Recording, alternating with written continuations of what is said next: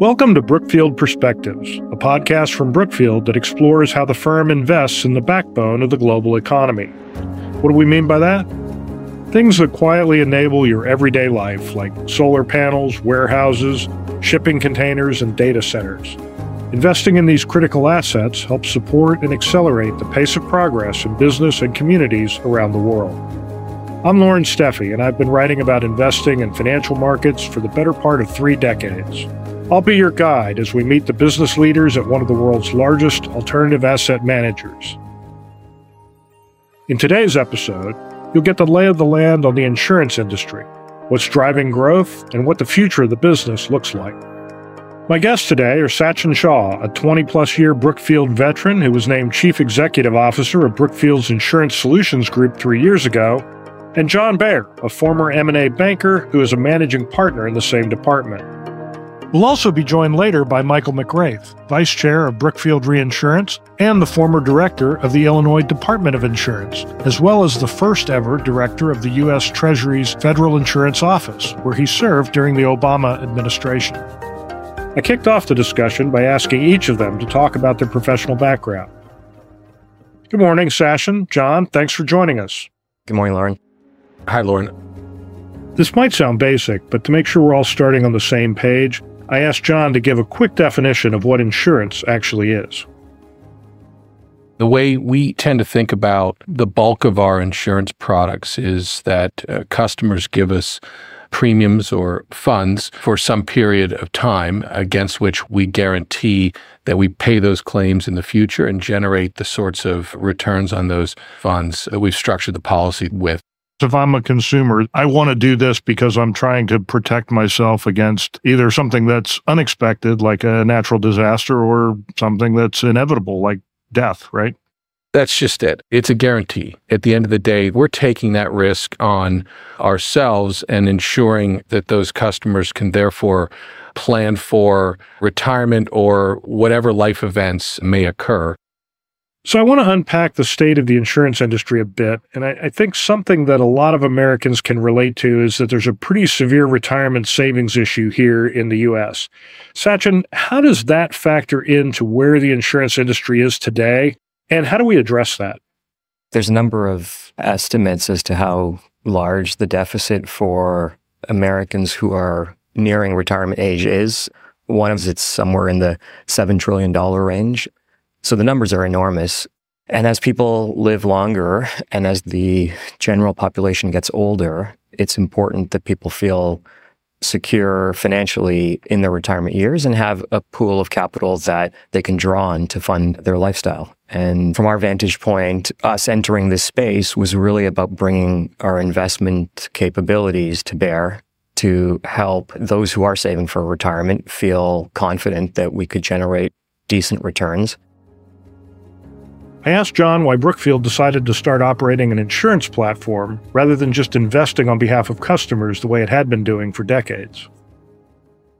Our ability to get closer to the customer and ultimately be able to directly issue the types of policies that most meet the need of the end customer, but also align with our investment style and capabilities at Brookfield. Yeah, and I think alignment is a big thing for us. It became important for us very early to be able to sell products directly to customers for a few reasons. One is we felt we could scale the business much more so than just being a reinsurance provider or just being a third party manager of assets. Number two, we felt like we could control risk much better. By writing our own policies and attracting our own customers, we knew exactly what we were getting ourselves into. And therefore, we felt we could control risk and drive risk down in the business.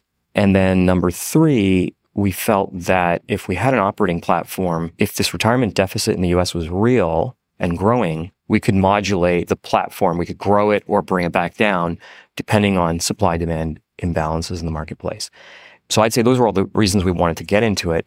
The reason we had the confidence to acquire a platform is because we have a long history at Brookfield where all of our businesses are underpinned by operating platforms where we're comfortable dealing with regulators. We're comfortable dealing with actually selling a product to a customer and getting close to customers.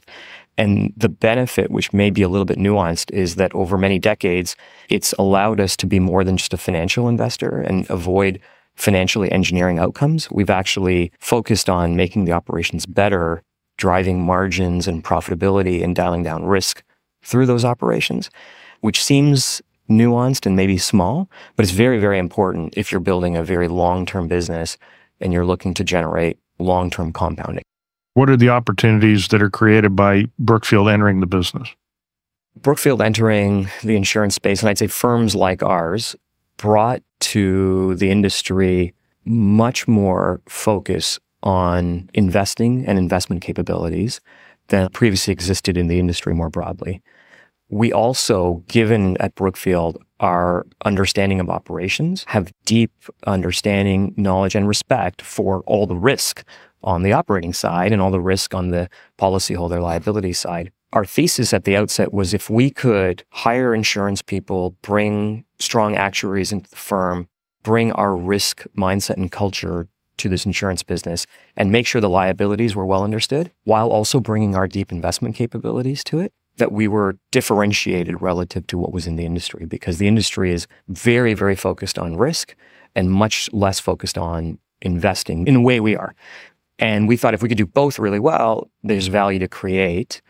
And I would say more broadly in this space, the firms like us who've brought that mentality and that approach, it's been a little bit disruptive, but it's been a real benefit to policyholders because we're creating new products. We are helping meet that retirement deficit need. The sheer supply of annuity products in the market is growing year over year to meet that high level of demand.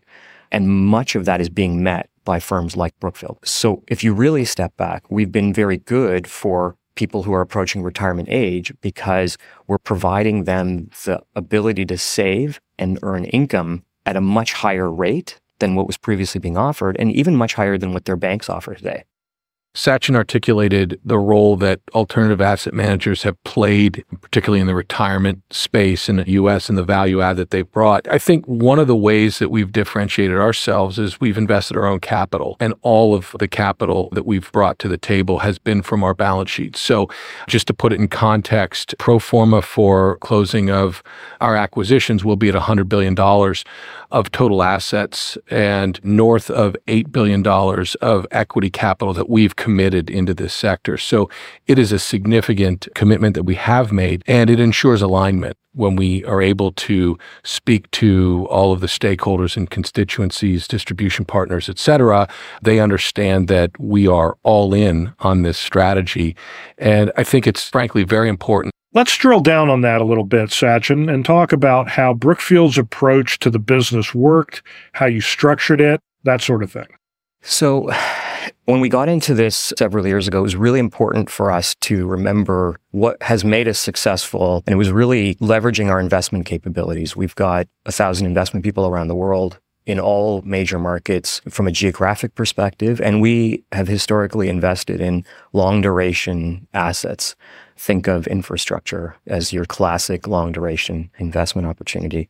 And we wanted to ensure that as we migrated into the insurance business, we leverage the strengths of our long duration investment capabilities around long duration liabilities. And if you're 45 years old and you think you're going to retire in 20 years, that is a long duration retirement obligation that you have to fund. And you have to make a decision of who do you give your money to to ensure that they give it back to you in 20 years. And when they give it back to you, it's grown at a proper rate. It's met the needs of your lifestyle. It's covered inflationary costs, rising healthcare costs. And we just think that we could be one of those firms at the top, top end that people should be able to rely on because we've been doing it for decades. Walk us through a little bit more about how you build out the approach to investing on behalf of customers and how this creates an operating insurance platform from all of that. We started out by acquiring a business in the US called American National. It had inside of it the ability to issue annuities and those savings products for people. As we built the business out, one of our key goals was matching up that ability to issue annuity products with the investment apparatus we already had at Brookfield. We sit in the middle of those two things, ensuring that as we issue policies to people who are looking for their retirement and savings needs, we're immediately then taking the capital and connecting it with all of our various different investment people inside of the firm and trying to match up the exposure or the duration requirements such that we could provide the best possible investment opportunity for the need of that policyholder. And we're doing that in scale. This year, we will do, you know, north of $10 billion of annuity writing between ourselves and a recently acquired company. And so that scale, annuity writing is being matched up immediately with our investment people who can then put that money to work, knowing that there's a 20 year horizon ahead of us. Jon explained why Brookfield chose to enter the insurance business by partnering with American National. I think it builds on a lot of what Sachin was just describing in terms of the risk mentality and the product suite where we feel we bring the most to the table insurance is a big world. There's a lot of different types of insurance and annuity products out there. And we went into this with American National. They were already more focused on those sorts of more asset intensive, spread oriented products where we knew a partnership with an alternative asset manager like ours would make them more effective in the market. Number one. And then number two is we have worked with the team there now over a couple of years, there are certain areas of their product offering that were good products, but just weren't for us. And we came to a collective judgment around some of those, de emphasizing some of those areas and reinvesting that capital into the core parts of the business that we knew we could grow most effectively in partnership because it's our money and it's a permanent strategy, there is no confusion about, as a typical private equity type mentality of when are we going to sell or are we going to look to monetize. This is not the case. So that's how we've designed the strategy. And we ultimately think it's benefiting us.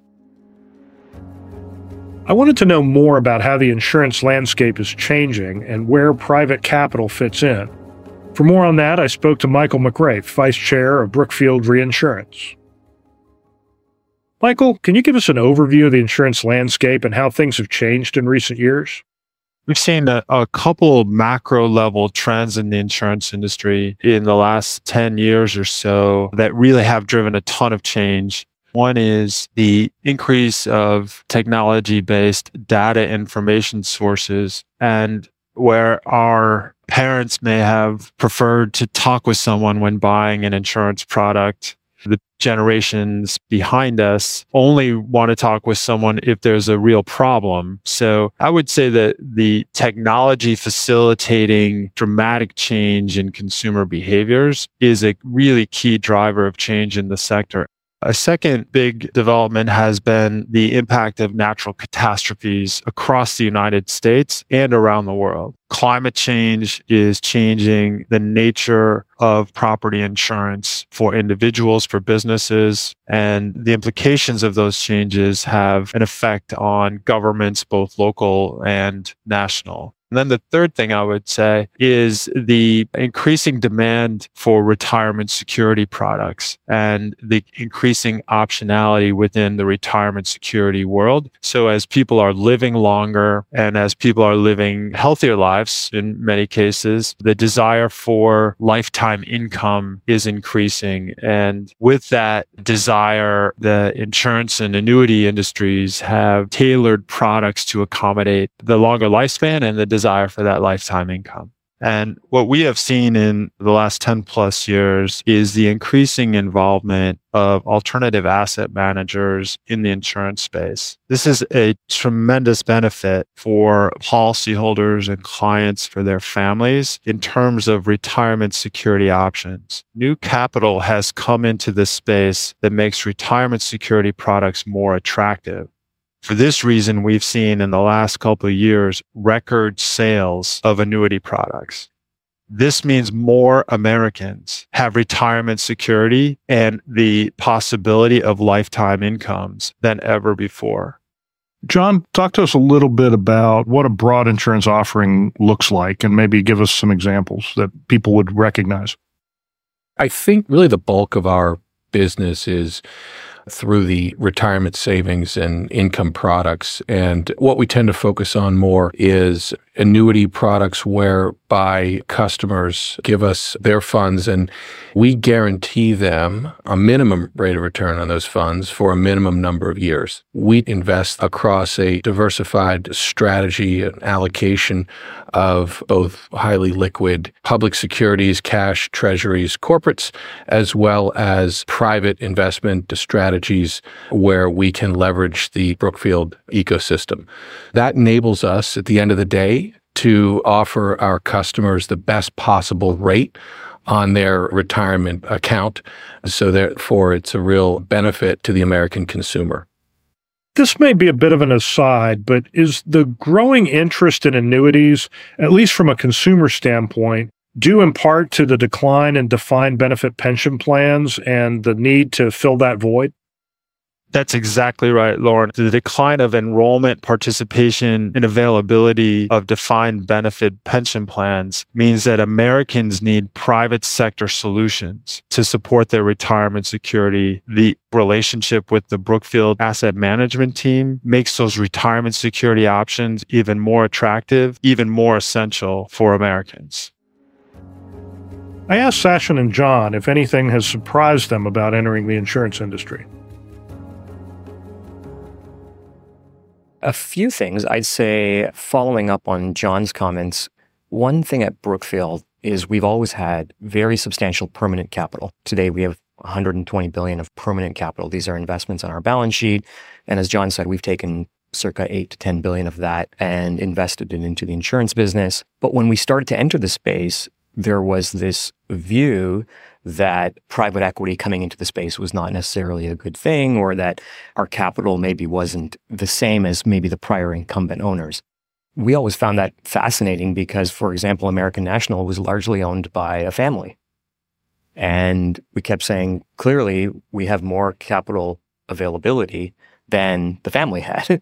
and therefore, if the company needed capital, you should actually feel more confident that we could bring it to bear. And I think as we've started to explain that to people, they've taken great comfort in the fact that we have this permanent capital source. We have always run all of our businesses with substantial capital, investment grade balance sheets, and for the long term. But that story has taken time. And I'd say it wasn't one that naturally came to the marketplace. We've had to do a lot of work to explain to people just our history of operating businesses and supporting them with capital. I think what has us really excited about the future as we sit here today just incredible engagement and collaboration with the team at American National. It starts with our CEO and his senior leaders, but we've got 4,000 plus people located in the Houston area in Albany, New York, and in Springfield, Missouri. And it's just been a really comfortable start to the relationship. And I think we've worked really well together. The other piece of it that's been a significant, pleasant surprise is the engagement we've had with our distribution partners. So we have several different distribution systems at American National, largely independent as well as career captive agents. They've really embraced us and we've been able to grow together. So we're looking forward to continuing to work with both the employees and our agents to continue to grow the business. So, what's on the horizon for Brookfield's insurance business over the next 12 to 18 months and beyond? So, we have one sizable transaction that's going to close in the new year. And I think the most important thing for the next 18 to 24 months is making sure that we integrate that into the broader Brookfield in a seamless way. And what we mean by that is ensuring that leadership there feels supported, understands our business plan, understands that we want to scale, but do it in a prudent manner, that we could take the existing investment portfolio there and plug it into what we do at Brookfield to optimize returns. And as Jon alluded to earlier, ensure that we are in the products where we can succeed. That takes time to really hone the operations so that it's positioned for success and scale. Those are two big drivers for us once we have all of that in place and the organizations are working seamlessly because they are complementary, yet there's a lot of things that they can do together that can drive value. Then I'd say in the US, coming back to that macro that we talked about early on, aging population, retirement deficit, we think there's a real, real need in the country that we can solve for. And we think the business just in the US can double from here. We think that with 100 billion today of policies outstanding, we could continue to write every year. We continue to be one of the leaders in the marketplace and we get to that 200 billion plus range. And we think that the businesses today that we've acquired have the operational capabilities without significantly more investment to grow into that. How do interest rates play into that plan? If rates go very high or very low, we will moderate and modulate. I think the zone that we're in today, which is a pretty fundamentally normal rate environment. I know it doesn't feel that way, but a 10 year treasury at 4.5% is very, very normal in a historical context. As long as things stay in that normal range, this is a spread business. The decision we're making when we write a policy to people is can we invest their money and be a steward of their capital? And can we find investments that can earn more than what we've promised them to generate a proper return for us? And if we can do that, in a normal rate environment, which we can because of the investment apparatus we have, then this business should scale. Obviously, if something in the economy goes terribly wrong and rates go to an extreme, the whole economy has bigger problems and we would likely be able to pull back. It's also one reason why having an operation is really helpful because you control the levers to slow down and speed up. And not only that, but those environments, those market shocks and volatility, that really drives demand in a lot of ways for middle income consumers who are looking to save for retirement when the world is going to hell in a handbasket. That's when you buy a safe annuity. And so I think that's an added benefit of having strong operating platform. Well, what does it mean to be a good steward of people's capital, whether we're talking about big institutions or individuals? What it means to us is that we take a very long term approach on investing the capital we try to earn the best risk adjusted returns as possible, but the key word there is risk adjusted. We really focus on downside protection, capital preservation, not taking undue risk with our capital or our client capital, and ultimately treating client capital and our own capital as one and the same. And if you look at the insurance business, Jon mentioned it earlier, we've put a very substantial amount of capital into building this out. And therefore, we will act and continue to act in a way that is very focused on risk and capital preservation and downside. And policyholders should take great comfort in that because it means that when you sign up to an annuity with us, we are taking a very long term view on ensuring that it's invested prudently and that you get a safe product that delivers the returns we promise back to you. Jon, you talked a little bit about how the U.S. is a right market for building this growth. How do things look in other regions and other markets? We think there is a great opportunity for us to export, if you will, the operating model we've created here in the US, albeit in different ways, because every country and every geography has its own nuances. But clearly, in the UK, there's a great opportunity right now for insurance companies to step in and take over defined benefit pension schemes, which is really the primary retirement vehicle for UK retail consumers. And we do this already in North America. We have a very small but very successful and really a, a market leading business in Canada, Brookfield Annuity Company. And then we have been able to slowly, but with some real expertise, enter the US market through Anico with the help of other colleagues around at Brookfield. So the UK pension space is one that we're following closely. And there are other pockets in Europe where we think the dynamics are similar, not as large, but similar. And then again, Asia is an interesting region for us. We believe that certainly Japan is the economy that stands out the most because they've had very low interest rates for a very long period of time and ultimately would therefore benefit the most from partnering with alternative asset managers such as ourselves as either reinsurance counterparties or there's a number of different structures or relationships that we could pursue there. But I would highlight those two areas. That's all for today's episode. Thanks to Sachin, Jon, and Michael for sharing their perspectives. To hear more from business leaders at Brookfield and beyond, check out our other episodes on decarbonization, deglobalization, and digitalization wherever you listen. And stay tuned for more from Brookfield Perspectives.